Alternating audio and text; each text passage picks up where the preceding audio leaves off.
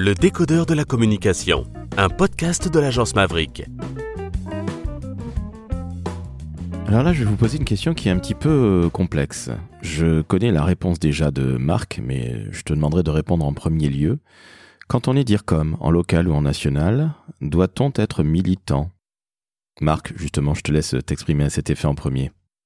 Oui, alors je, risque de me paraphraser moi-même par rapport à ce que j'ai dit il y a, quelques minutes. Euh, moi, je, pense que la limite de l'exercice euh, d'un communicant public, c'est effectivement le militantisme. Parce que qui dit militantisme dit aveuglement. Et on perd, évidemment, la capacité à regarder la vie dans son entier telle qu'elle est, le terrain dans son entier tel qu'il est, pour n'être plus que le porte-parole d'une certaine vision du monde. Le communicant public, il est là pour réussir à décrypter les différentes représentations du monde dans lequel il évolue, les faire se confronter et faire remonter. Je dis souvent que le rôle de, le premier rôle d'un communicant, c'est non pas de faire taire les crises, mais c'est surtout de les anticiper. Voilà, son, rôle, c'est de prévoir, d'analyser par rapport à ces différentes représentations ce qui risque de se passer et de faire remonter les alertes nécessaires s'il est militant, il y a un moment où il tombera dans le, risque. Hein, euh, quand le roi rit, la cour rit. Quand le roi pleure, la cour pleure. Bah, si le communicant devient un courtisan et n'est plus là que pour seulement acheter sa propre paix professionnelle et faire plaisir à l'élu, évidemment, là, il ne sert plus à rien. Franck, justement, qu'en penses-tu? Oh, Je vais nuancer un peu, mais alors déjà, je précise que j'ai été l'inverse d'un militant. Je me suis même, euh, je voulais pas poser dire comme, j'ai précisé que je n'étais pas un militant et c'est peut-être pour ça d'ailleurs euh, qu'on m'a donné le poste. Et alors, je souscris à ce que je dis, Marc, mais je vois dans mes clients et dans les personnes que je rencontre euh, des DIRCOM qui sont assez militants, on va dire. Alors, est-ce que c'est militant courtisan ou est-ce que c'est militant, euh, je crois en des idées et j'essaye de les appliquer au service d'une équipe euh, d'une équipe politique. Je sais pas, mais je pense qu'il y a 50 nuances de dire comme euh, possible et pas forcément. Euh, il y a peut-être 50 nuances de militantisme aussi. Ça dépend ce qu'on met derrière le mot. Je trouve excellente la, formule 50 nuances de dire comme. Je pense que c'est exactement ça. Je ne vois aucun problème a priori à être militant ou être sympathisant, mais l'essentiel, c'est d'être professionnel avant tout. Le professionnalisme doit primer surtout euh, donc que l'on soit sympathisant ou, militant. Peut-être que le fait d'être sympathisant ou militant, ça peut faciliter le dialogue avec l'élu, notamment quand si on rentre en contradiction sur certaines positions ou pas. Donc ça va aussi dépendre de l'autorité euh, du DIRCOM et, et, de la capacité de l'élu euh, à être ouvert euh, aussi à la critique et, et, et à l'échange. Mais la com, c'est un métier. C'est pas moi qui le dis, mais je le répète souvent. Et le professionnalisme avant tout. Et je vais vous donner encore une illustration perso c'est que j'ai été recruté euh, par un élu d'un parti politique qui était plutôt réputé comme euh, sectaire à l'époque, euh, et j'étais pour être son directeur de cabinet et de la communication. J'ai, oui, d'un élu, hein, j'ai bien dit, une collectivité territoriale, une ville de, de l'Île-de-France de 40, de, classée 40 000 habitants.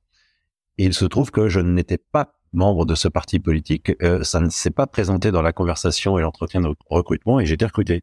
Et en fait, pendant j'ai bossé plus de sept ans dans cette collectivité, mais les premiers mois aux premières années, en fait, j'étais effrayé à l'idée que le maire apprenne un jour, d'une façon ou d'une autre, que je ne faisais pas partie de son parti politique.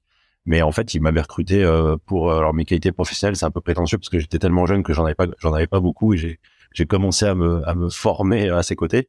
Mais voilà, c'était quand même la, la personne et le et le travail que j'apportais qu'il avait recruté et non pas l'étiquette politique, même s'il était issu d'un mouvement euh, qui pouvait paraître sectaire.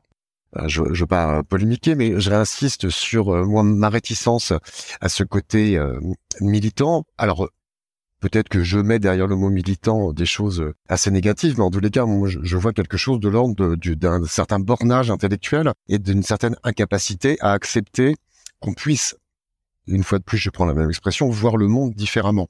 Et on va réagir à tort, à raison. Si t'es pas avec nous, tu es contre nous. Voilà, il y a une dichotomie et un clivage qui va être euh, assez automatique et je pense que ça c'est totalement à l'opposé du professionnalisme d'un communicant.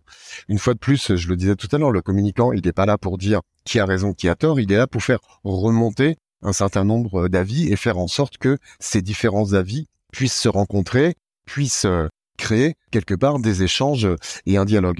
Voilà. Et euh, à chaque fois que je croise des militants sur les réseaux sociaux ou autres, quel que soit d'ailleurs le parti, pour moi, enfin, le, dialogue est quasiment impossible puisqu'il y a immédiatement euh, quelque chose de l'ordre de euh, tu n'es pas avec nous, donc tu es contre nous.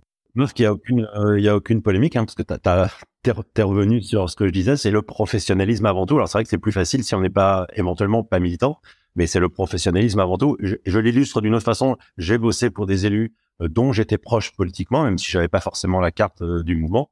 Et par exemple, je m'interdisais. À l'époque, la législation était moins stricte qu'aujourd'hui, puisque j'étais le directeur de cabinet et le, directeur de la com. C'était pas, c'était pas par prétention ou par posture, mais c'était vraiment pour pas qu'il y ait de mélange des genres et de confusion ou d'isibilité sur mon rôle. Euh, je m'interdisais euh, d'aller faire des collages d'affiches la nuit ou d'aller faire des distributions de tracts dans la journée sur les marchés, parce que sinon, j'aurais je, pu paraître plus comme le militant que comme le professionnel que j'étais. Donc, j'aidais à la campagne de façon euh, invisible, en tout cas au moins du public, mais, mais aussi par rapport aux militants, je voulais pas qu'il y ait un mélange des gens et je voulais rester dans ma fonction euh, professionnelle. Mais c'est la, la, vraiment la question, c'est le professionnalisme avant tout. On est professionnel et on est le, le mot courtisan est vraiment excellent parce que le plus antiprofessionnel qui puisse être, c'est d'être. J'ai eu la même expérience euh, que toi, Fred, euh, sauf que je n'avais pas de carte de parti et je l'ai dit. Oui, il y a des DIRCOM qui sont plus politiques que d'autres, il y a des DIRCOM qui sont plus techniques, euh, c'est pour ça que je parlais de nuances, hein, et on peut placer le curseur là où on veut. Moi, j'ai travaillé pour des gens dont je partageais pas forcément les idées politiques, mais pour lesquels j'avais une loyauté, et euh, tout en gardant effectivement en tête euh, ce qu'ils faisaient pour les gens et, ce que les gens euh, percevaient aussi de, des actions qui étaient faites pour eux, qu'on est professionnel, qu'on soit militant ou, pas, c'est ça qui compte. On est donc trois à l'avoir dit en fait. Je suis pas le seul. Marc l'a dit juste avant aussi tous les trois sur ce, sur ce mot qui est clair. Ouais, c'est clair. Eh ben écoutez, alors mission, on va se quitter là-dessus.